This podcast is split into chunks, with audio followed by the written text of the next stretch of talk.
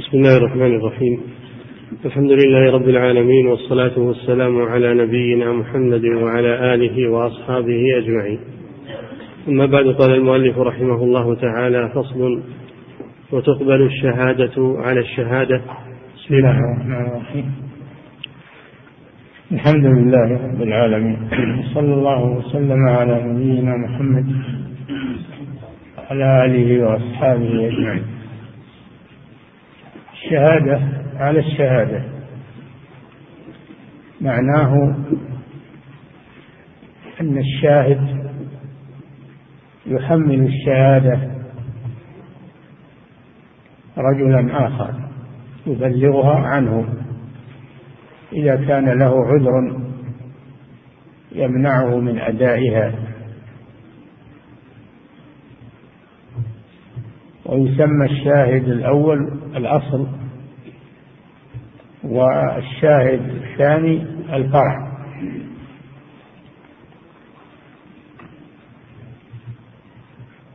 والناس يحتاجون إلى هذا.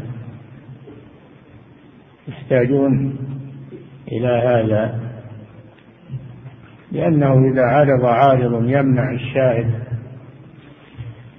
من الحضور لأداء الشهادة. عند القاضي أو أصابه الموت أو مرض مقعد أو عدو يحبسه أو غير ذلك فلا تضيع الشهادة بل يحملها من يبلغها عنه ضمانا للحقوق. نعم. تقبل الشهادة على الشهادة في كل ما يقبل فيه كتاب القاضي إلى القاضي. كما سبق أن القاضي يكتب إلى قاض آخر في إنهاء القضية. في إنهاء القضية. فيما حكم به لينفذه القاضي الثاني. وفيما ثبت عنده ليحكم به القاضي الثاني. لأن الحاجة تدعو إلى هذا وكذلك الشهادة على الشهادة تقبل فيما يقبل فيه كتاب القاضي إلى القاضي كما سبق. نعم. وشرط يعني من الحقوق تقبل فيما يقبل فيه كتاب القاضي إلى القاضي من الحقوق. وما لا يقبل فيه كتاب القاضي إلى القاضي فلا تقبل فيه الشهادة على الشهادة. نعم. وشرط تعذر شهود أصل بموت. لكن الشهادة على الشهادة اشترط لها شروط. الأول إذا تعذر إذا تعذر أداء الأصل لها. فينيب من ينيب من يتحملها عنه ويؤديها عنه. نعم. وشرط تعذر شهود أصل بموت. إذا مات الشاهد الأول فيكون قد أوصى قبل موته بأني أشهد على كذا وكذا. فتحمل عني الشهادة يا فلان. نعم. بموت أو مرض. أو مرض أقعد الشاهد الأول عن الحضور فيؤديها عنه الفرع. نعم. أو غيبة مسافة فصل. أو كان الشاهد الأصل بعيدا عن مكان الأداء عن المحكمة مثلا. مسافة قصر مسافة يومين للراحلة. لأن يعني هذا يحتاج إلى سفر. والشاهد لا يتحمل السفر. أما إذا كانت المسافة قريبة فإنه لا داعي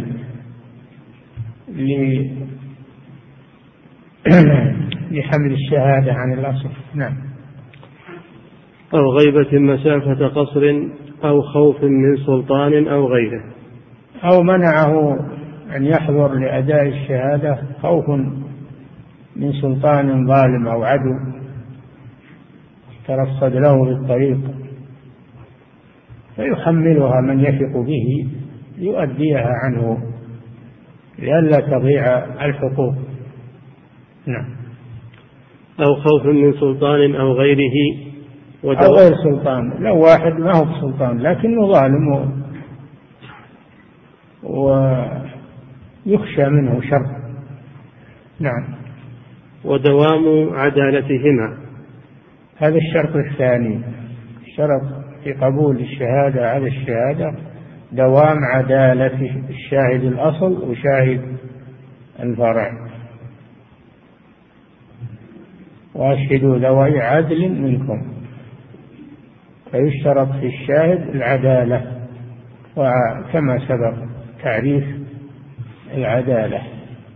إن كان أحدهما فاسقا فلا تقبل شهادة الفرع كما لا تقبل شهادة الأصل.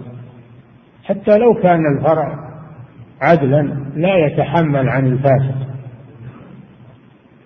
وكذلك لو كان الأصل عدلا فلا يحمل الفاسق أن يبلغ عنه. فكيف إذا كان كل منهما ليس عدلا؟ لا بأولى نعم. واسترعاء أصل لفرع أو لغير. استرعاء. استرعاء أصل أو الشاهد الأصل للفرع. يعني يوصيه بها. يقول احملها عني اشهد علي أني أشهد بكذا وكذا. فلا يشهد على شهادته بدون إذنه وبدون تحميله إياه الشهادة. لأنه ربما يحصل خلل في ذلك. نعم. واسترعاء أصل لفرع. هذا هذا شرط أيضا. نعم. واسترعاء أصل لفرع. أو لغيره وهو يسمع فيقول أو استرعى غيره. سمعه سمعه يحمل الشهادة لغيره. ولكن تعذر أن أن الفرع يؤدي. فالذي سمع وحضر يشهد بذلك. إن فلان أوصى فلانا بكذا وكذا. أنا أشهد عليه أنه أوصى فلانا أنه يشهد بكذا وكذا. نعم. فيقول اشهد أني أشهد أن فلان ابن فلان. هذا صفة الاسترعاء. صفة الاسترعاء أن يقول اشهد أني أشهد. نعم. فيقول اشهد أني أشهد أن فلان ابن فلان أشهدني على نفسه أو أقر عندي بكذا ونحوه. نعم. هذه صفة الاسترعاء. اشهد. أني أشهد على فلان أنه أقر عندي بكذا أو أنه أشهدني أشهدني على كذا. نعم. أو يسمعه يشهد عند حاكم. نعم. أو, أو, أو الفرع يسمع الشاهد يشهد عند حاكم. فيؤدي ما سمع يؤدي ما سمع. نعم. أو يعزوها إلى سبب كبيع وقرض.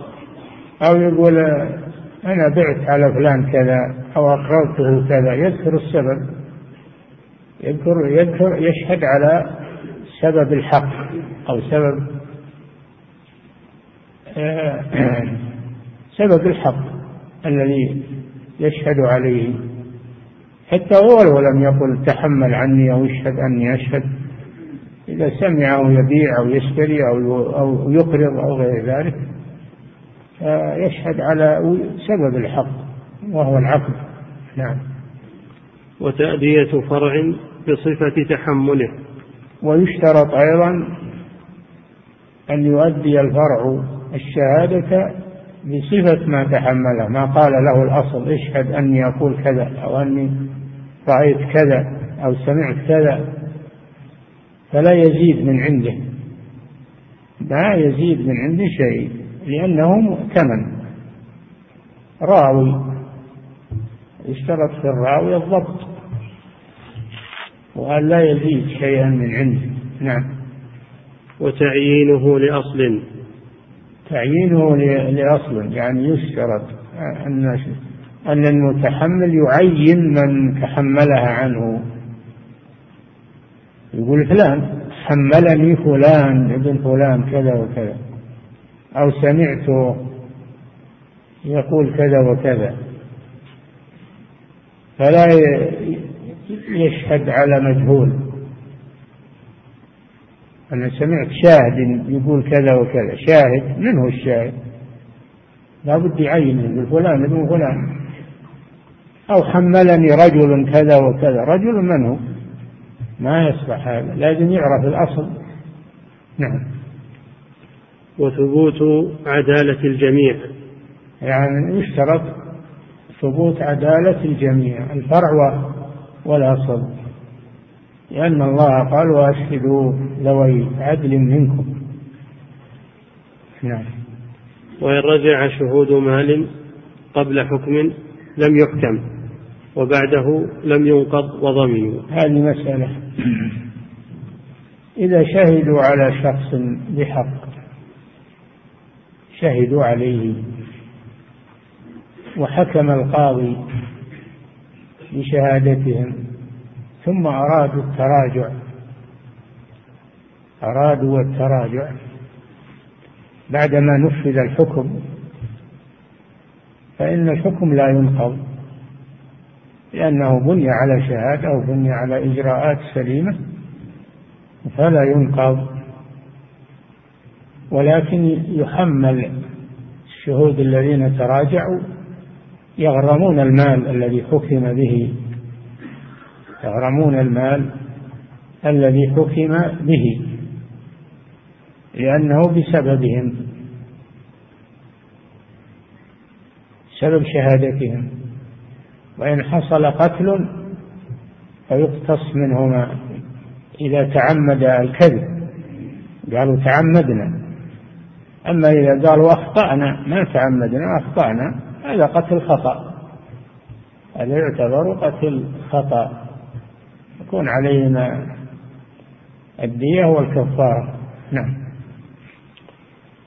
وإن رجع شهود مال قبل حكم لم يحكم. إذا رجعوا قبل أن يحكم القاضي ما صار شيء. القاضي يشطب القضية ولا صار شيء. أما إذا رجعوا بعد ما حكم الحكم يبقى ولا ينقض. لكن تكون التبعة عليهما على الشهود. الذين تراجعوا. نعم. وإن رجع شهود مال قبل حكم لم يحكم وبعده لم ينقض وضمنوا. لم ينقض وضمنوا. ما نفذ من مال أو قصاص أو غير ذلك. يضمنونه نعم. وإن بان خطأ مفت أو قاض. أه؟ وإن بان هذه مسألة ثانية. إذا بان بان يعني اتضح خطأ مفتي أفتى بكذا أفتى بكذا ترتب على فتواه حكم أو قاض حكم بقضاء بكذا وكذا. ثم تبين أن في حكمه خللا وأنه غير مستوفي. نعم.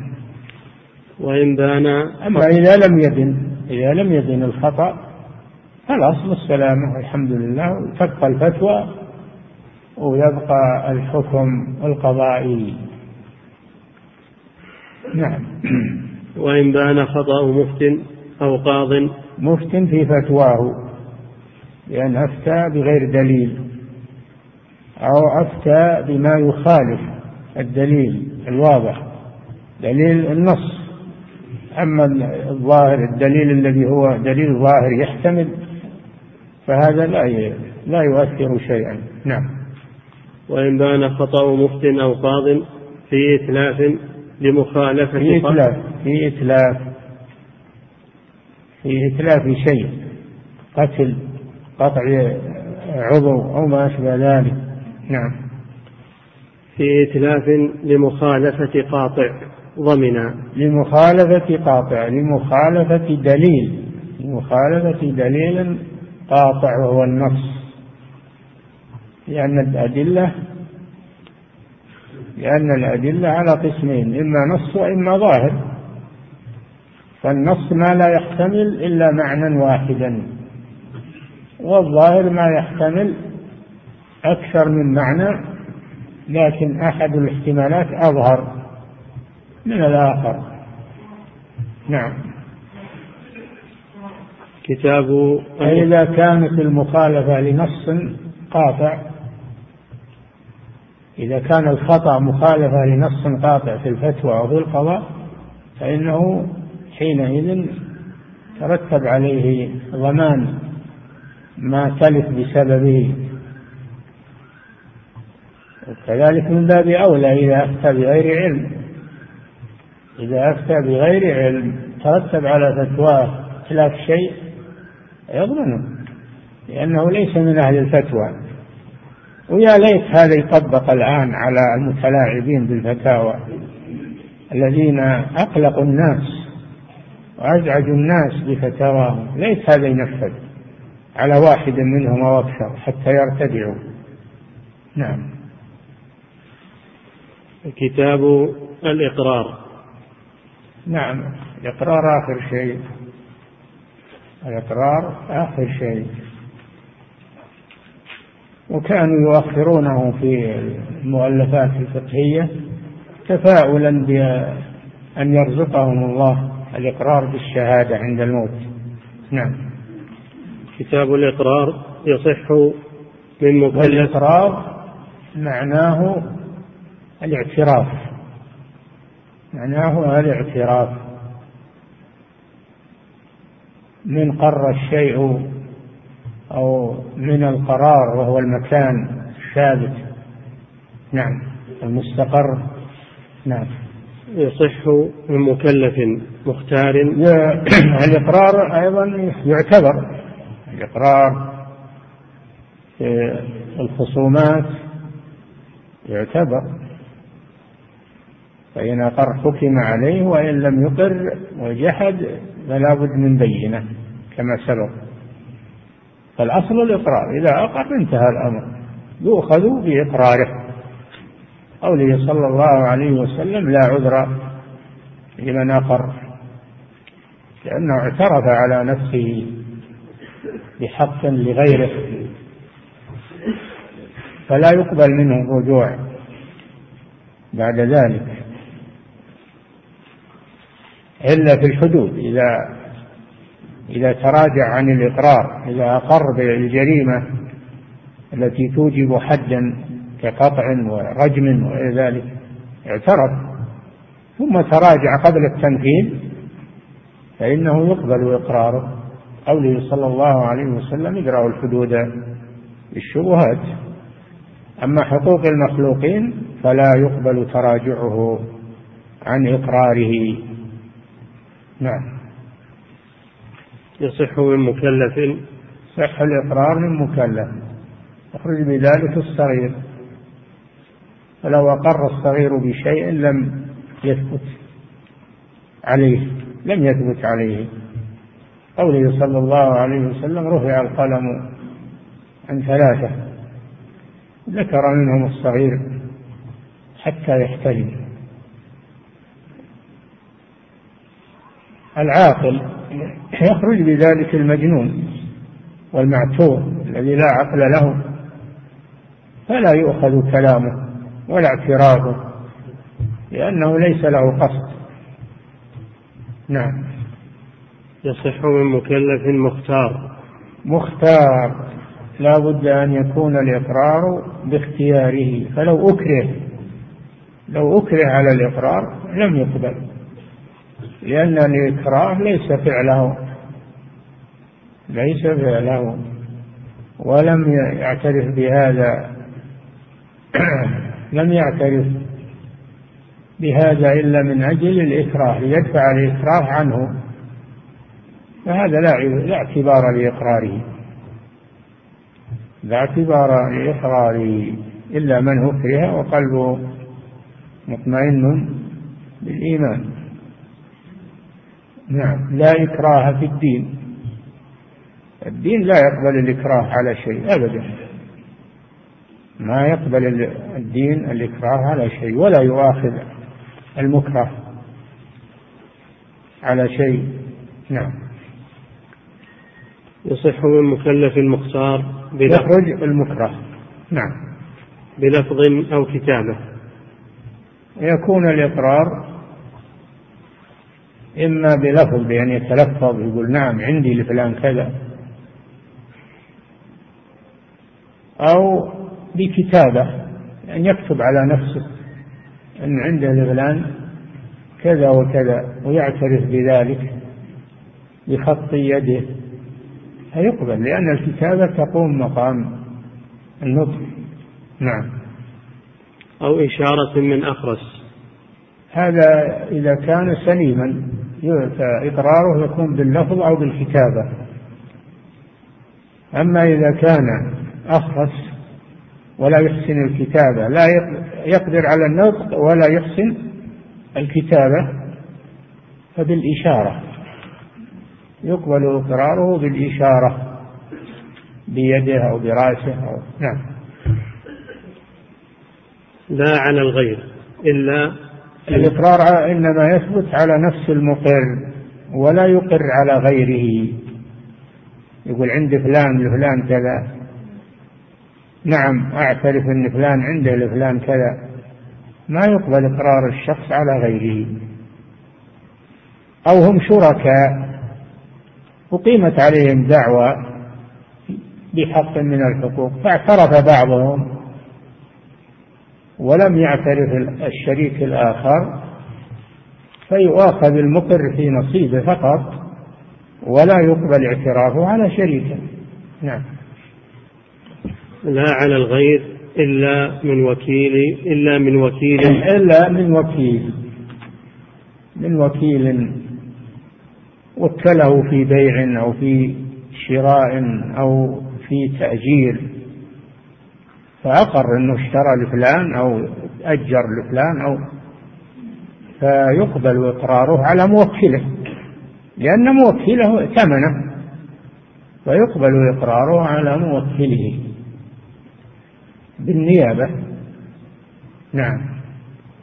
لا على الغير إلا من وكيل وولي. أو ولي قاصر ولي قاصر كالصغير والمجنون فوليهم يقر. عليهم ينوب عنهم ينوب عنهم في ذلك فيقر بما عليهم من الحقوق. نعم. ووارث. ووارث أقر على مورثه أقر على مورثه بأن عنده لفلان كذا عنده دين لفلان فيؤاخذ باعترافه على مورثه. نعم. ويصح من مريض مرض الموت لا لوارث إلا ببينة أو إجازة. المريض الذي مرضه عادي ما فيه خطورة هذا مثل الصاحي يقبل إقراره. أما المريض مرض الموت أو المرض المخوف فهذا محجور عليه لأجل الورثة. محجور عليه لأجل الورثة فلا يقر لأحد من الورثة. يقول عندي لولدي كذا وكذا في مرض الموت ما يقبل هذا. لأنه متهم في المحاباة لكن لو أقر لأجنبي غير وارث في مرض الموت يقبل منه ذلك لأنه غير متهم. نعم. ويصح من مريض مرض الموت لا لوارث إلا ببينة أو إجازة. لا يصح إقراره لوارث. لأنه متهم في المحاباة إلا إذا أقر الورثة أقروا تصرف مورثهم وإقراره وصححوه قالوا صحيح عنده لفلان كذا وكذا. من الورثة؟ عنده لأحد الورثة كذا وكذا. اعترفوا يقبل هذا لأن انتفت التهمة. ولأنه إنما حجر عليه من أجلهم فإذا اعترفوا فإنه ما بقي شيء يمنع من إمضاء الإقرار. نعم. لا لوارث إلا ببينة أو, أو, أو بينة ثبتت بينة بما أقر به. أقر للوارث بمال ثبت بالبينة بشاهدين أنه صحيح عند للوارث كذا وكذا. فيقبل اعتمادا على البينة لا على إقراره. نعم. لا لوارث إلا ببينة أو إجازة ولو صار عنده أو إجازة من بقية الورثة. وافقوا على ذلك. لا مانع. لأنه إنما منع من أجلهم وإذا اعترفوا وقبلوا. نفذ هذا نعم. ولا لوارث إلا ببينة أو إجازة ولو صار عند الموت أجنبيا. اي نعم الوارث إذا اوصى له بشيء أو أقر له بشيء لا يقبل في مرض الموت. ولو صار عند الموت غير و... صار اجنبيا. يوم يوص... يوم يقر له من الورثة لكن عند الموت جاء من يحجبه عن الميراث وصار اجنبيا. لا يقبل الإقرار له في مرض الموت لأن العبرة بحالة الإقرار. لا بحالة الموت. نعم. ويصح لأجنبي ولو صار عند الموت وارثا. أما إذا قر لأجنبي يعني غير وارث معنى الأجنبي يعني غير الوارث. فقر له هذا يصح يعني غير متهم. لكن صار عند الموت وارثا زال من يحجبه. كان محجوبا فزال من يحجبه عند الموت. الإقرار لا يزال صحيحا. لا ينتقض. نعم. لأن العبرة بحالة الإقرار لا بحالة الموت. نعم. وإعطاء كإقرار. نعم. وإعطاء كإقرار. نعم إذا دفع الشيء المي... المحتضر المحتضر أو الذي فيه مرض الموت إذا دفع شيئا لمن عنده لأحد الحاضرين دفع إليه كتابا دفع إليه أي شيء فهذا بمثابة الإقرار. إن كان وارثا لم يقبل وإن كان غير وارث فإنه يقبل. نعم. وإن أقرت أولي وإن أقرت أوليها بنكاح لم يدعه اثنان قبل. إذا أقرت المرأة بنكاح ادعاه عليها واحد. واحد شخص واحد. ادعى أنها زوجته فوافقت وأقرت. يقبل ذلك لأن اعترفت بحق عليها. اعترفت بحق عليها له أما إذا كان يدعى اثنان كل واحد يدعي أنها زوجته. فاعترفت بواحد منهما. لم يقبل. لم يقبل إقرارها لأنها متهمة. نعم. وإن أقرت أو وليها بنكاح أو أقر وليها ولي الصغيرة التي لا ولي الصغيرة التي لا إذن لها. نعم. وإن أقرت وليها بنكاح لم يدعه اثنان قبل. نعم. ويقبل إقرار صبي له عشر أنه بلغ باحتلام. يقبل سبق أن الصبي لا يقبل إقراره. لكن لو كان قد ناهز ناهز الاحتلام وأقر أنه محتلم أنه أنزل في النوم احتلام فإنه يقبل أنه بلغ لأنه محتمل لأن من بلغ عشرا من بلغ عشرا فإنه يمكن أنه, أنه يبلغ فهو أقر بشيء محتمل ولا يعرف إلا من جهته فيقبل منه. لأن ابن عشر مظنة للبلوغ. نعم. مثل بنت تسع مظنة للبلوغ أيضا. نعم. ومن النبي صلى الله عليه وسلم قال واضربوهم عليها لعشر. نعم. ومن ادعي عليه بشيء فقال نعم أو بلى ونحوهما. أو اتزنه أو خذ فقد أقر. إذا ادعي عليه بحق. فقال نعم. نعم جواب. جواب للدعوى. يعتبر هذا إقرارا. أو خذه. خذ هذا المدة الذي ادعيته هذا أيضا إقرار.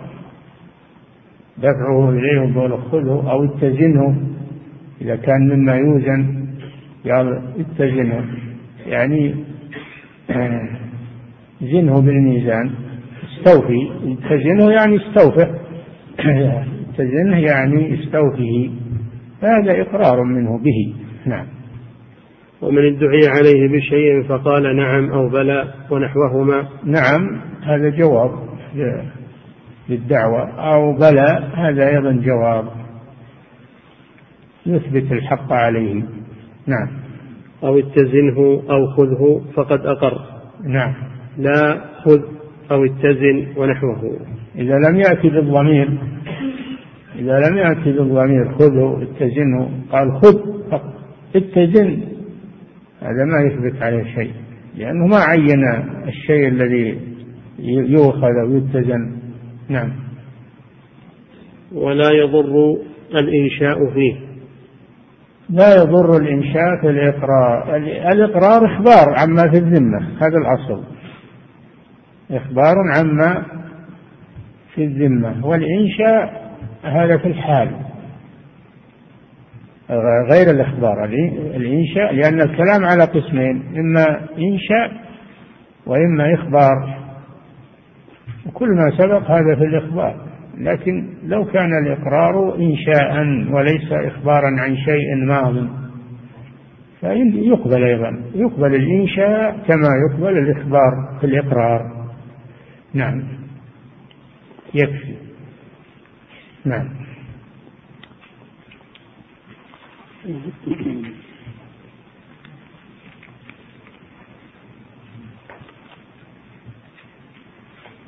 يقول فضيلة الشيخ وفقكم الله. في قول المؤلف رحمه الله وتقبل الشهادة على الشهادة في كل ما يقبل فيه كتاب القاضي إلى القاضي. قال شارح الكتاب وهو حق الآدمي دون حق الله تعالى لأن هذا. الذي يقبل فيه كتاب القاضي إلى القاضي هو حقوق الآدميين. حقوق الآدميين كالديون وغيرها. أما حق لأن حقوق الآدميين مبناها على المشاحة والمطالبة. لا في حق الله لأن مبناه على المسامحة والستر. فلا يقبل كتاب القاضي إلى القاضي فيما هو من حقوق الله. كذلك الشهادة على الشهادة تقبل فيما في حقوق الآدميين ليست على حقوق الله. لأن حقوق الله مبناها على المسامحة والستر. نعم. يقول حفظك الله قال دون حق الله تعالى لأن الحدود مبنية على الستر والدرء بالشبهة. هذا يقول هل الشهادة على الشهادة فيها شبهة؟ نعم. لا ما هو يقول شبهة. يقول لأن لأن حقوق الله تدرى بالشبهة. تدرى بالشبهة. فلا يقبل فيها كتاب القاضي إلى القاضي نعم يقول فضيلة الشيخ وفقكم الله ذكر المصنف رحمه الله في شروط الشهادة على الشهادة شرطان منهما أو شرطين. ذكر المؤلف رحمه الله شرطين أو عدة شروط منها شرطان يقول الأول دوام عدالتهما والثاني ثبوت عدالة الجميع فهل فرق هل هناك فرق بينهما؟ الثبوت نعم. الثبوت أولا تثبت عدالتهما أولا ثم تستمر. هذا الدوام. الدوام معناها الاستمرار. لأنه قد تثبت عدالته في يوم وينتقض في يوم آخر يفسق في يوم آخر. نعم. يقول فضيلة الشيخ وفقكم الله يقول في عصرنا الحاضر فئة تسارع إلى الفتوى وتبرز فتاواهم عبر وسائل الإعلام بما هو مخالف للنصوص. وفئة أخرى من كتاب الصحف يقومون بالهجمة على كبار العلماء وتأويل فتاواهم واتهامها بالتشدد وإثارة العامة نحوها فما الواجب حيال ذلك؟ لكن تعلمون أن أن أهل الحق في كل عصر يكون لهم أعداء حتى الرسل. كذلك جعلنا لكل نبي عدوا شياطين الإنس والجن يوحي بعضهم إلى بعض زخرف القول غرورا. ولو شاء ربك ما فعلوه. ابتلاء وامتحان. فذرهم وما يفترون ثم قال ولتصغى إليه أفئدة الذين لا يؤمنون بالآخرة. وليرضوه وليقترفوا ما هم مقترفون. فأهل الشر يقبلون هذه الشائعات وهذه الأقوال ويفرحون بها. أما أهل الخير فإنهم ينكرونها ينكرونها ويشمئزون منها. وهذا مقتضى حكمة الله أن يتبين المؤمن من المنافق. ولولا هذه الأمور لما تبين المؤمن من المنافق. وهذا في كل عصر. وفي آخر الزمان يشتد الأمر تشتد المحن والفتن. الحمد لله. أهل الخير في خير ولا يضرهم. وأهل الشر ما ينفعهم كلامهم أو كلام أهل الشر الآخرين ما ينفعهم. هذا اللي يطمئن المؤمن أن أهل الخير ما يضرهم هذا بل يزيدهم رفعة عند الله وعند الخلق. أما أهل الشر فلا ينفعهم شرهم ونفاقهم وفرحهم بهذه الأمور. ما ينفعهم هذا. بل يضرهم عاجلا وآجلا. وأما الفتاوى بغير علم فكل يتحمل ما يقول. كل يتحمل ما يقول. ولا تقف ما ليس لك به علم إن السمع والبصر والفؤاد كل أولئك كان عنه مسؤولا. فمن أفتى بفتوى فهو مسؤول عنها أمام الله سبحانه وتعالى. ما هو بأفتى وراح وحصل مقصوده أو حصل أهل الشر مقصودهم وراح لا. مرصود مكتوب عليهم وسيحاسبون عليه يوم القيامة أو يعاقبون في الدنيا. فلا يتركون أبدا. إن ربك لبالمرصاد. فنحن نعتمد على الله سبحانه وتعالى. ولا ننظر إلى هؤلاء. ولا يحركون لنا ساكنا. بل نثبت على الحق. ولا نكترث من فعلهم أو قولهم. لأن هذا نال حتى الرسل عليهم الصلاة والسلام. فكيف بأتباع الرسل؟ نعم. يقول فضيلة الشيخ وفقكم الله ما القول الصحيح أو الراجح في صيام يوم السبت منفردا تطوعا؟ لا بأس بصوم يوم السبت لأنه لم يرد دليل يمنع ودليل صحيح ولا ورد لكن ما هو صحيح. فلم يرد ما يمنع هذا. نعم المذهب يقول يكره إفراد السبت لكن الصحيح أنه ما فيه دليل على الكراهة. نعم. يقول فضيلة الشيخ وفقكم الله يستدل بعض الناس على إباحة الاختلاط بين الرجال والنساء أن عدم الاختلاط غير ممكن. فهو واقع في الأسواق والمستشفيات وأن المصلحة تدعو إلى فعله. هذا ما هو باختلاط هذا وجودا في المكان. نعم المكان يوجد فيه الرجال والنساء لكن من غير مماسة ومن غير مخالطة في في كراسي أو مجالس أو حفل تختلط مع جنبه رجل وجنبه الثاني رجل. هذا هو الاختلاط لأنه يثير الفتنة. أما أنها موجودة في المكان والرجال موجودون في المكان. نعم وجدوا في المسجد على عهد الرسول صلى الله عليه وسلم لكن كانت النساء على حدة وكان الرجال على حدة. فلا فتنة في هذا. فهم الآن يغالطون يجيبون الوجود في المكان ويجعلونه اختلاط. لا الاختلاط أن تجلس إلى جنبه أو تقف إلى جنبه مماسة هذا الاختلاط لأنه يثير الفتنة والشر. لا سيما إذا كانت سافرة سافرة متبرجة. هذا هو الاختلاط الذي حرمه الله. أما وجود الرجل والمرأة في المكان في المزرعة في المسجد في السوق أو كما يقولون في المستشفى المراجعين هذا ما هو باختلاط هذا. ولا هو مقصود أيضا في المطاف في المسعى ما هو مقصود. ما هو مقصود؟ ولا يثير فتنة هذا. نعم. يقول فضيلة الشيخ وفقكم الله هل حكم هم معنى منع الاختلاط؟ إننا نصك على النساء في غرف طول الوقت ولا يشوفها نحن هذا ما هو بهذا المقصود. النساء تخرج لحوائجها وتسأل الرجل مع ما أشكل عليها وتبيع وتشتري ما في مانع. مع التحفظ والتستر. نعم. أما أن أننا نخزنها ولا تخرج أبد ولا تشم الهواء. هذا ما هو صحيح. نعم. يقول فضيلة الشيخ وفقكم الله هل حكم بول وروث القط هو الطهارة وكذلك بالنسبة للحمار؟ أم أن الطهارة مقصورة على السؤر لكل منهما؟ الرسول صلى الله عليه وسلم قال إنها ليست بنجس. وما دامت ليست بنجس فنحن نقول إنها طاهرة كما قال الرسول صلى الله عليه وسلم. ولا تفتشون عن ما بقي من الأمور تحرثون. خلاص القطة طاهرة. وحتى الفقهاء قالوا وما وما يماثلها في الخلقة. ما يماثلها في الخلقة طاهر أيضا. نعم. يقول فضيلة الشيخ وفقكم الله رجل دخل المسجد وقد انتهت الصلاة. فوجد نعم. رجل دخل المسجد وقد انتهت صلاة الجماعة فوجد رجلا يصلي السنة البعدية فدخل معه ليصلي الفرض هو. فهل عمله هذا صحيح؟ وهل المتنفل يشعره بأنه يصلي نافلة؟ لا العمل هذا صحيح ما في مانع. تدخل يدخل المفترض مع المتنفل. جماعة ما في مانع.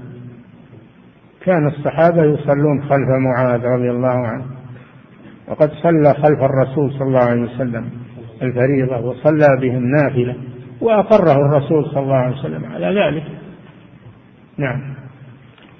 يقول فضيلة الشيخ وفقكم الله. يقول آمل منكم حفظكم الله. أن توجهوا نعم. كلمة. نعم. يقول آمل منكم حفظكم الله. أن توجهوا كلمة للمصلين. فيما ينبغي أن يأتي يأتي عليه المصلي أثناء حضوره للمسجد من قطع روائح الدخان وكذلك روائح الجوارب والروائح الكريهة التي تنبعث من بعض الأجساد. نعم. على الذي يصلي مع الجماعة أن لا يؤذيهم برائحته. إذا كان في روائح يقطعها بالغسل والطيب والمعالجة. يقطعها بالمعالجة. ولذلك شرع النبي صلى الله عليه وسلم الاغتسال للجمعة لأن الناس يجتمعون في المساجد شرع الاغتسال لأجل قطع الروائح ومنع آكل الثوم أو البصل ما دامت الرائحة فيه منعه من الصلاة مع الجماعة إزالة لضرره. قال وليقعد في بيته تنكيلا به وحرمانا له من الأجر. فالإنسان إذا أراد أن يقدم على المسجد يتفقد نفسه. ومشروع أنه يلبس يتجمل أيضا. يتجمل للصلاة وللمساجد بثيابه ما يأتي بثياب مدنسة وثياب وسخة ومنتنة ما يأتي على هذه الصفة. نعم. يقول فضيلة الشيخ وفقكم الله امرأة تقول هل يجوز لي أن آخذ مال الزكاة مع أن زوجي ينفق علي لكن نفقته لا تكفي لي أنا وأولادي؟ وهل يجوز لي إذا أخذتها أن أتصدق منها؟ لا. ما دام ينفق عليكم فلست بحاجة. الكماليات ما تبيح أخذ الزكاة. الكماليات مثل شراء فواكه وشراء لحوم وشراء هذا ما كماليات ما تبيح أخذ الزكاة. إنما الزكاة تؤخذ للأشياء الضرورية مثل الأكل والشرب والملبس والمسكن. هذا الضروريات نعم. أما الكماليات فلا تؤخذ لها الزكاة. وما دام الرجل قائما بالواجبات فالكماليات لا تؤخذ لها الزكاة. نعم. يقول فضيلة الشيخ. أيضا ما تأخذها وتقول بتصدق بها. لا خلي صاحبها هو اللي تصدق بها. أنت لا تصدقين من مال غيرك. نعم. يقول فضيلة الشيخ وفقكم الله إذا وجد الرجل في ثيابه مذيا ولا يدري هل خرج منه قبل آخر صلاة أو بعدها فهل يعيد صلاته؟ ما دام لا يعلم متى خرج وهو متيقن انه متوضي فاليقين لا يزول بالشك يبقى على وضوء حتى يتيقن. نعم. وكذلك يقول حفظكم الله ومن شك أنه أمذى. فهل يجب عليه إذا أراد أن يصلي أن يتفقد ثيابه ليتيقن؟ ما هذا هذا وسواس تكلف ما دام ما تيقن مية بالمية أنه انتقض وضوءه فهو باق على طهارته. نعم. وبهذا يزول كثير من الوساوس والمشاق. نعم. وهذا يقول فضيلة الشيخ حفظكم الله أحيانا أكرر الفاتحة أكثر من مرة في الركعة الواحدة. ما يجوز تكرار الفاتحة يا إخوان لأن قراءة الفاتحة ركن والركن لا يكرر. أن تسجد أكثر من سجدتين أو تركع أكثر من ركوع لا يجوز تكرار الركن. قراءة الفاتحة ركن ولا تكرر. نعم. ويقول حفظك الله وإذا شكيت أني قد أني لم أقرأها فهل لي أن أقرأها مرة أخرى؟ كان هذا وسواس اترك الوسواس، أما إذا كان شك صحيح فأنت تقرأها إبراء للذمة. نعم. يقول فضيلة الشيخ وفقكم الله وعدت رجلا بأن أستقدمه من بلده ليعمل لدي. ها؟ يقول وعدت رجلا بأن أستقدمه من بلده ليعمل لدي لأنني كنت قد سمعت عنه الصدق والأمانة ثم ظهر لي بعد ذلك بأنه رجل غير أمين وهو الآن يطالبني بأن أوفي بوعدي. وأن أستقدمه. السؤال كيف أصنع بوعدي؟ جزاكم الله خيرا. تبين خلاف. ما دام تبين خلاف ما ظننته فيه فلا فليس له عليك أي دعوة. لكن أثبت إن إنه ما ما صار على المطلوب أثبت هذا نعم يقول فضيلة الشيخ وفقكم الله إذا ركع المأموم بعد رفع الإمام ولكن قبل أن ينطق الإمام.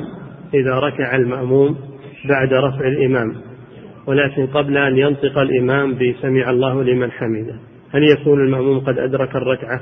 لا لا يدرك الركعة مع الإمام إلا إذا انحنى ووصلت يداه إلى ركبتيه قبل أن يرفع الإمام.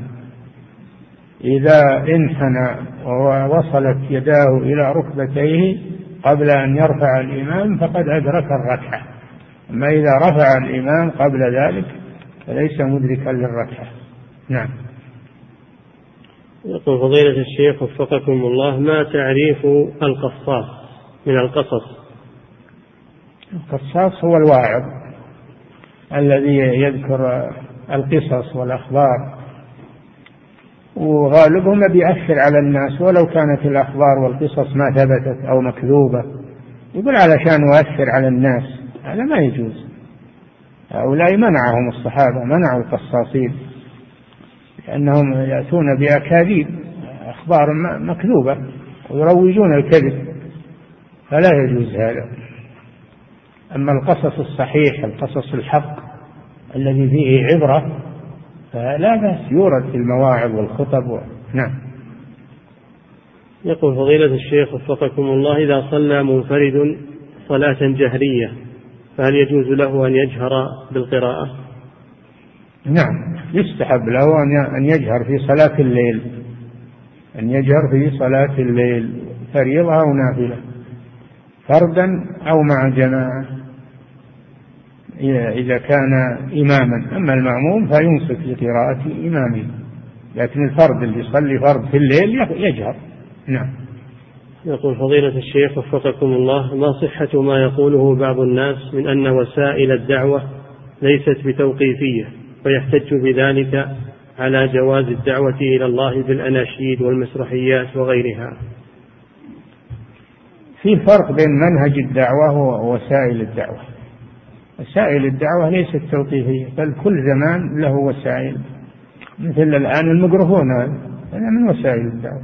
بلغ الناس خطب الإذاعة ما كانت موجودة هي من وسائل الدعوة. هذه وسائل غير المنهج. المنهج مذكور في قوله تعالى ادعو إلى سبيل ربك بالحكمة والموعظة الحسنة وجادلهم بالتي هي أحسن. في قوله تعالى قل هذه سبيلي أدعو إلى الله على بصيرة أنا ومن اتبعني سبحان الله وما أنا من المشركين. فالمنهج توقيفي وليس منه المسارح والأناشيد هذا منهج. لم يس... الرسول لم لم يستعمل الأناشيد في الدعوة لم يستعمل المسرحيات والتمثيليات في الدعوة ولا أحد ممن سبق من أهل العلم قديما وحديثا أنهم يستعملون هذه الأشياء. نعم. وليست هذه من وسائل الدعوة هذه من وسائل التغفيل وإضاعة الوقت أو من وسائل الحزبيين يتخذون الأناشيد لتشجيع على حزبيتهم وعلى وعلى جماعتهم فهي شعارهم الأناشيد أو الصوفية الذين يتخذون الأناشيد عبادة لله عز وجل نعم وهذا يقول فضيلة الشيخ وفقكم الله يقول في بلدنا في أوروبا يوجد عندنا داع يذهب نعم. يقول في بلدنا في أوروبا يوجد عندنا أحد الدعاة يذهب إلى احتفال احتفالات المولد. كذلك من منهج الدعوة الأصل أن يبدأ بالعقيدة. يبدأ بالعقيدة. يدعى المشركون والقبوريون والوثنيون يدعون إلى التوحيد وإخلاص العقيدة أولا ثم يدعون بعد ذلك إلى بقية أحكام الدين. يبدأ بالعقيدة. هؤلاء يقولون لا لا تذكرون العقيدة تنفرون الناس. خلوا الناس على عقائدهم ورغبوهم وتألهوهم واجمعوهم ولو على عقيدة باطلة. ولذلك يجتمع عندهم الشيعي وحتى النصراني يجتمع عندهم والصوفي وهذا والقبوري هذا ما ينفع أبدا ولا هذا من منهج الدعوة. نعم. يقول حفظك الله يقول في بلدنا في أوروبا يوجد أحد الدعاة يذهب إلى احتفالات المولد. ويقول إني أفعل ذلك لأجل لأجل مصلحة الدعوة. ما شاء الله. مصلحة الدعوة بحضور البدعة. المفروض أنك تنهى عن ذلك. تنهى عن المولد وعن حضوره. هذه الدعوة. أما أنك تحضره هذا إقرار له. وهم يحتجون بك أيضا. يقولون حضر فلان. ولو كان هذا ممنوعا لما حضر فلان وهو يدعو إلى الله. نعم. يقول فضيلة الشيخ وفقكم الله شخص يريد أن يداوم على تقديم الوتر في أول الليل أخذا بالحيطة فهل هذا خلاف السنة أو خلاف الأولى أو يعد بدعة؟ الذي لا يثق من قيامه في آخر الليل يوتر أول الليل وإذا قدر ورزقه الله القيام آخر الليل يصلي ما تيسر ويكفي الوتر الأول ما يكرر مرة ثانية لا وتران في ليلة. أما إذا كان يرجو أو يترجح لديه أنه سيقوم آخر الليل فيؤخر الوتر. نعم.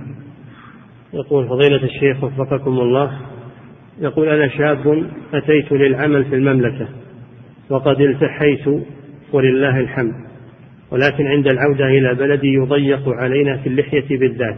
فهل يجوز لي أن أخففها عند نزولي مجرد تخفيف فقط؟ هذا تصبر على دينك واصبر على السنة اصبر عليها. ولا من ما حصل منك أذى للناس ولا تعدي على الناس الناس ما ما يؤذونك أبدا. ولو أجاك أذى فهو في سبيل الله اصبر عليه. لا تتنازل عن شيء من دينك إرضاء لهم. نعم. يقول فضيلة الشيخ وفقكم الله إذا تذكر إنسان أنه نسي شيئا في صلاة نافلة بعد السلام بمدة إذا تذكر إنسان أنه قد نسي شيئا من صلاة النافلة بعد السلام بمدة فهل يعيدها؟ ما بين وش تذكر أنه نسي شيئا وش نعم. شيئا؟ ما ندري وش هالشيء هذا. لازم يبين. نعم. يقول فضيلة الشيخ وفقكم الله يقول هل يجوز للمسلم أن يحج على حساب شخص يشك في ماله؟ هل هو حلال أو حرام؟ الأصل الإباحة. إلا إذا علمت أن ماله حرام فلا تحج به. أما إذا لم تعلم فالأصل الإباحة والحمد لله. نعم. يقول فضيلة الشيخ وفقكم الله ورد عن النبي صلى الله عليه وسلم في السبعين ألف الذين يدخلون الجنة بغير حساب ولا عذاب ذكر منهم الذين لا يسترقون ولا يتطيرون. يقول هل المضطر إلى الرقية أو إلى الكي؟ يستثنى من ذلك.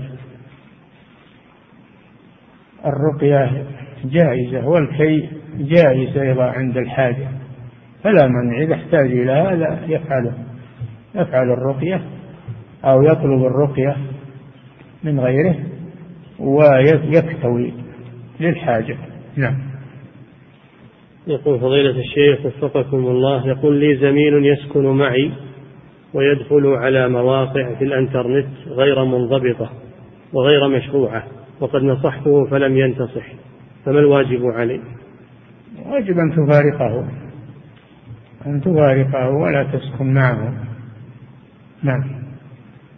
يقول فضيلة الشيخ وفقكم الله هل يجوز المسح على الجوارب التي تلبس في القدم حتى ولو كان الجورب خفيفا بعض الشيء؟ ما يمسح إلا على الشيء الساتر لما وراءه من خف أو جورب أما الشيء الذي لا يستر ما وراءه فلا يمسح عليه. نعم. يقول فضيلة الشيخ وفقكم الله هل يصح إرجاع زوج لمطلقته وهو غائب عنها؟ نعم. تصح الرجعة ولو كان في بلد, في بلد الغيبة بس يشهد على هذا أحسن. نعم.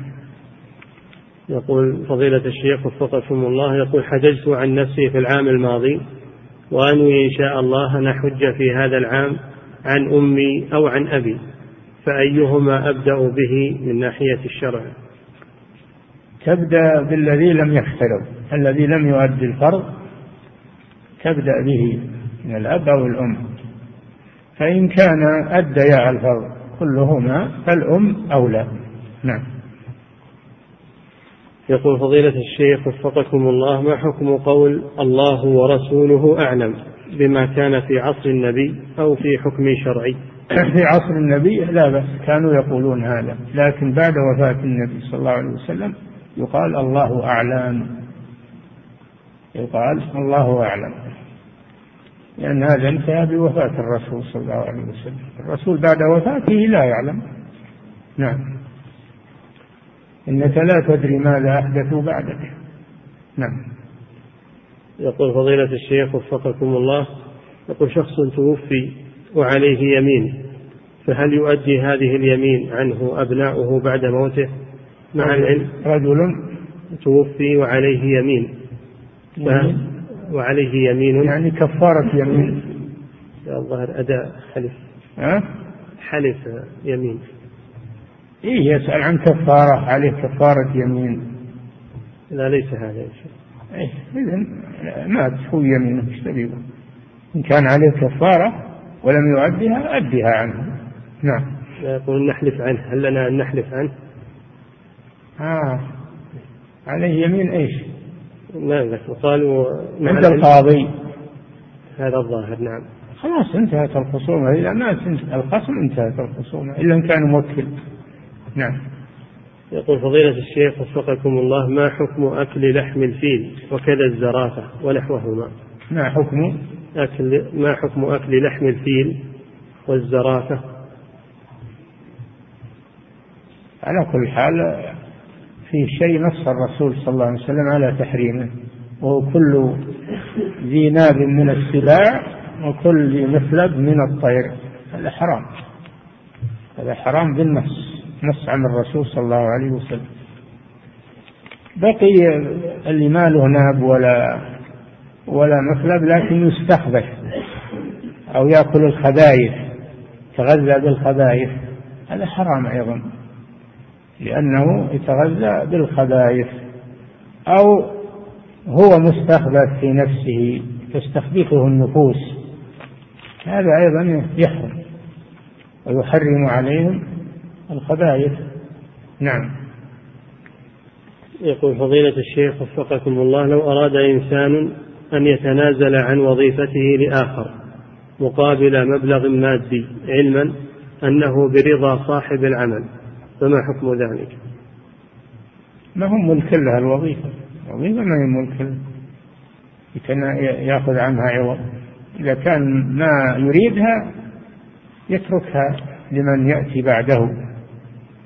لأنه يأخذ مال على شيء لا يملكه هذا لا يجوز. الوظائف لا تباع. نعم.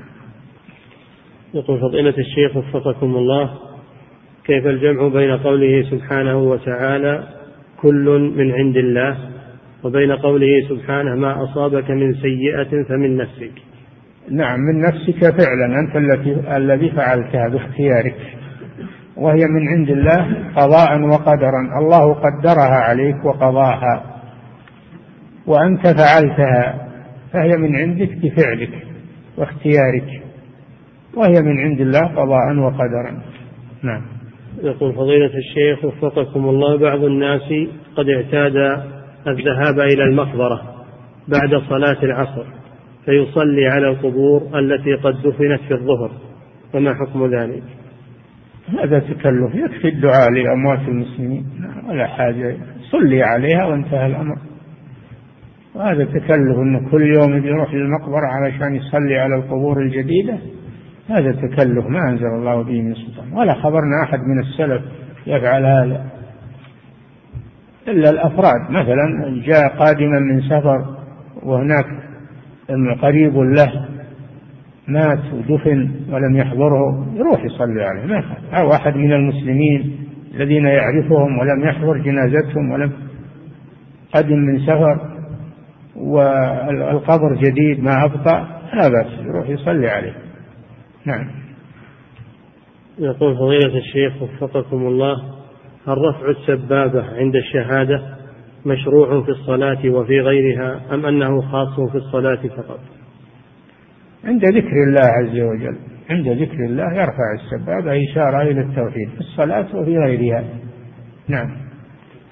يقول فضيلة الشيخ وفقكم الله يقول أنا أسافر إلى خارج المملكة للتجارة والدعوة إلى الله وأحيانا احتاج للسفر بطائرات أجنبية تقدم فيها الخمور للركاب. سؤاله هل أنا آثم في ذلك؟ وهل هناك ضابط في الحاجة للركوب في هذه الطائرات؟ هناك طائرات ليس فيها خمور. احجز فيها لا تحجز. لا يجلس المسلم على مائدة يدار عليها الخمر.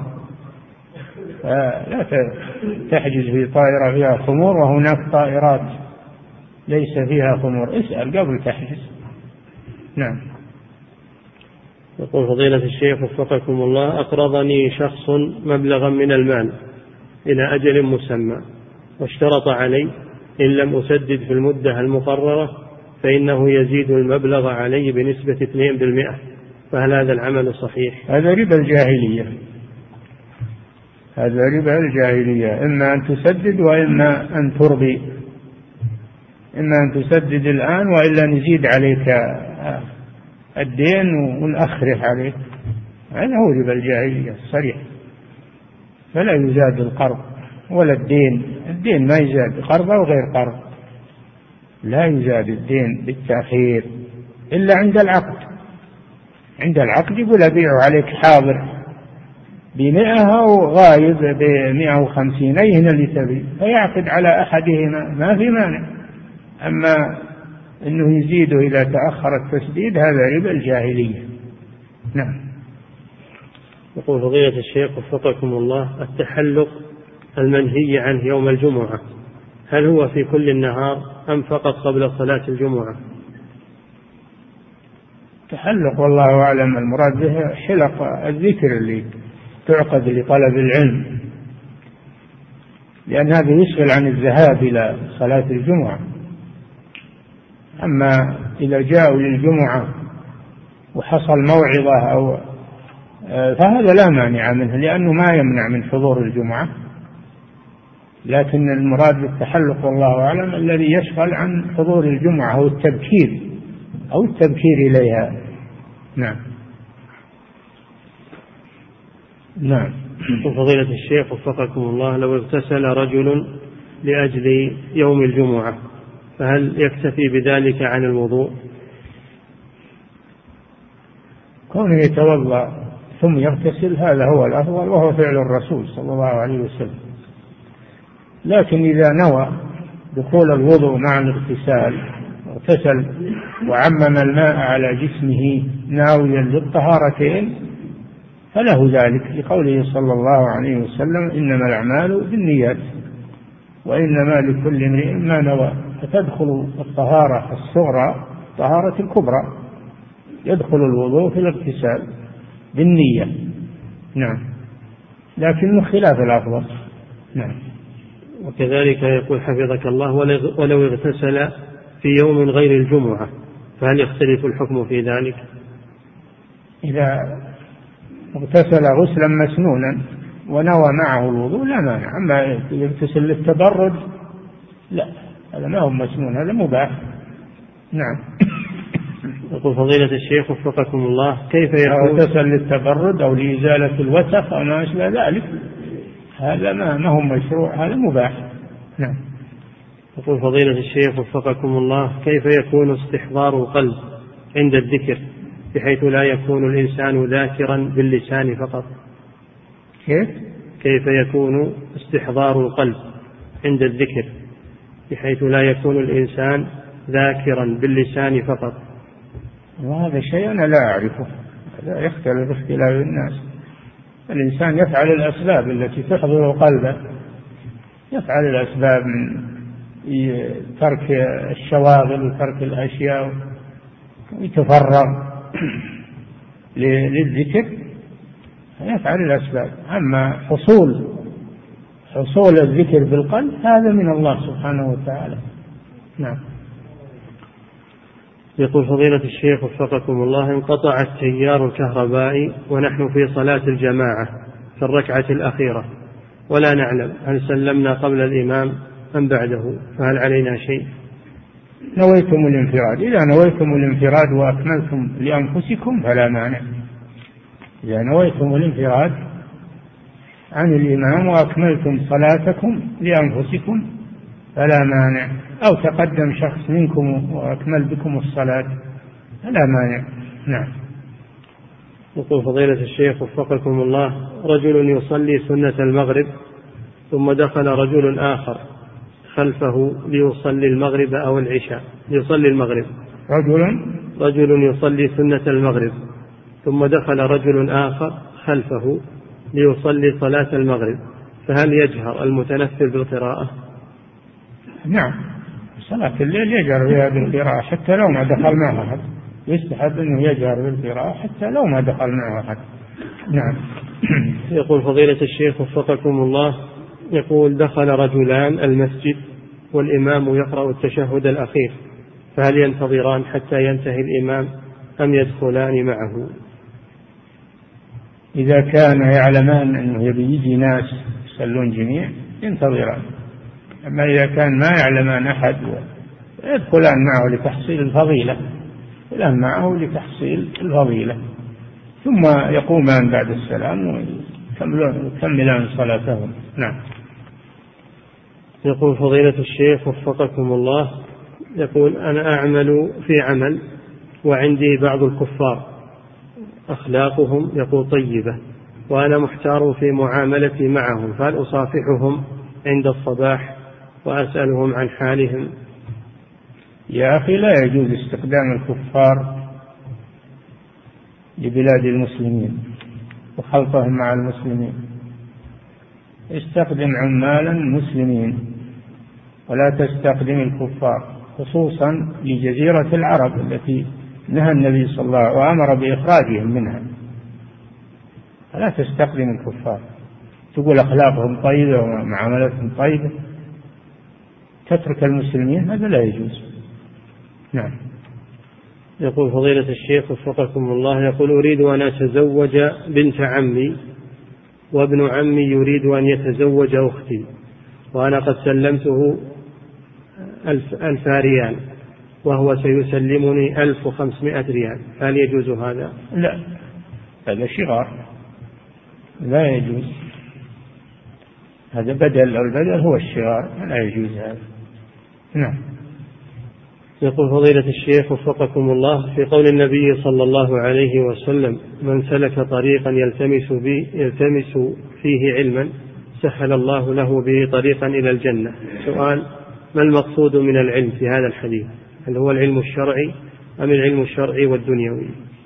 لا كلام الرسول وما جاء في القرآن أو في السنة من مدح العلم وأهله والحث عليه المراد به العلم الشرعي. مراد به العلم الشرعي الذي ورثه الرسول صلى الله عليه وسلم. نعم. يقول فضيلة الشيخ وفقكم الله هل الفطرة وحدها كافية لإقامة الحجة؟ أو أن الحجة لا تقوم إلا بإرسال الرسل. كما قال تعالى وما كنا معذبين حتى نبعث رسولا. فلا بد من إرسال الرسول وبلوغ دعوته. نعم. يقول فضيلة الشيخ وفقكم الله يقول أنا مؤذن وأسكن بجوار المسجد. يقول أنا مؤذن وأسكن بجوار المسجد وفي أذان الفجر قمت وعلي جنابة فذهبت إلى المسجد وأذنت فيه ثم عدت إلى المنزل واغتسلت. فما حكم عملي وما حكم الأذان؟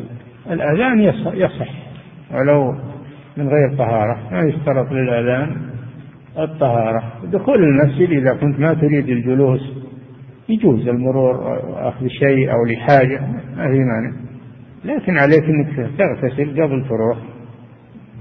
ولو تأخرت دقائق ما كان. تغتسل قبل. لكن لو فعلت هذا ولا اغتسلت فهذا جائز. بشرط أن لا تجلس في المسجد. نعم. يقول فضيلة الشيخ وفقكم الله يقول من صور حيوانا ميتا فهل يدخل في النهي عن التصوير لذوات الأرواح؟ إي نعم. ما يجوز تصوير ذوات الأرواح حية ولا ميتا. نعم. يقول فضيلة الشيخ وفقكم الله هل الاستعاذة تنقسم إلى قسمين استعاذة بما يقدر عليه المخلوق واستعاذة فيما لا يقدر عليه المخلوق. لا الاستعاذة عبادة ولا تجوز إلا لله عز وجل. أما الاستعانة بالنون هذه هي اللي فيها التقسيم. أما الاستعاذة فهي عبادة ولا تجوز إلا لله سبحانه وتعالى. نعم. يقول فضيلة الشيخ وفقكم الله يقول علي دين علي دين لأبي وقد تيسر لي أداء الحج. فهل. يقول علي دين لأبي وقد تيسر لي أداء الحج لهذا العام. فهل لي أن أستأذن من أبي في تأخير الدين أم أن قضاء الدين أولى من الحج؟ قضاء الدين أولى من الحج. والحج موسع ولله الحمد. إذا أيسرت فيما بعد تحج نعم. يقول فضيلة الشيخ وفقكم الله هل يشرع السفر لحضور جنازة قريبي أو جنازة صديقي إذا كان يحتاج إلى حضورك لتتولاها فإنك تسافر. أما إذا كان فيه من يقوم ويتولاها فلا تسافر لها. نعم. يقول فضيلة الشيخ وفقكم الله رجل يقول أستغفر الله عدد خلقه ورضا نفسه وزنة عرشه ومداد كلماته. فاعترض عليه آخر وقال إنما ورد هذا في قول النبي صلى الله عليه وسلم في سبحان الله وبحمده عدد خلقه إلى آخره. فالأولى لك أن تقول أستغفر الله بدون ذلك. فما حكم هذا؟ السؤال. يقول رجل يقول أستغفر الله عدد خلقه ورضاء نفسه وزنة عرشه ومداد نعم, نعم. الصواب مع من قال لا تقول هذا لأن هذا ورد في التسبيح. ورد في التسبيح ولم يرد في الاستغفار. نعم. يقول فضيلة الشيخ وفقكم الله هل خروج الدم من اللثة يعد ناقضا للوضوء. إذا كان كثيرا إذا كان كثيرا فاحشا ينقض الوضوء أما إذا كان يسير فلا يضر من اللثة وغيرها. نعم. يقول فضيلة الشيخ وفقكم الله في بلدنا أحد الدعاة يقول إن أذان الجمعة الأول يعد بدعة لا يجوز فعله. بدعة عنده هو لأنه ما يعرف البدعة. هو سنة الأذان الأول سنة لأنه من عمل الخلفاء الراشدين. قد قال صلى الله عليه وسلم عليكم بسنتي سنة الخلفاء الراشدين. والذي أمر به هو الخليفة الراشد عثمان بن عفان رضي الله عنه بمحضر الصحابة من المهاجرين والأنصار. فهذا جاهل ما يعرف السنة من البدعة. نسأل الله العافية. يتكلمون بغير علم. وكل ما يجهلونه يقولون هذا بدعة. نعم. يقول فضيلة الشيخ وفقكم الله يقول هل يجوز لي أن أحج أو أن أعتمر عن أمي؟ نعم. هل يجوز لي أن أحج أو أن أعتمر عن أمي وهي عاجزة عن العمرة والحج؟ إذا كانت أدت الفرض فالحي لا لا يفعل عن الحج والعمرة نافلة. إلا الميت الميت لا بأس يعمل عنه الحج والعمرة فريضة أو نافلة. أما الحي فلا يعمل عنه الحج والعمرة فريضة إلا عند العجز عن المباشرة والنافلة لا تعمل له ما دام حيا. نعم. لأن هذا لم يرد لم يرد هذا أنهم يعتمرون عن الأحياء عمرة نافلة أو حجة نافلة إنما ورد هذا في الفرض عن العاجز الكبير الهرم. أو المريض المزمن هذا الذي ورد به الدليل. نعم. يقول فضيلة الشيخ وفقكم الله إذا أذن المؤذن وأنا في البلد ثم سافرت فهل أصلي صلاة مسافر أو صلاة مقيم؟ إذا إيش؟ إذا أذن المؤذن وأنا في البلد ثم سافرت فهل أصلي؟ وجبت عليك تامة. إذا أذن المؤذن أو دخل الوقت حتى لو لم يؤذن إذا دخل الوقت وأنت في البلد ما بعد بدأت السفر. فإن فإنه تجب عليك الصلاة تامة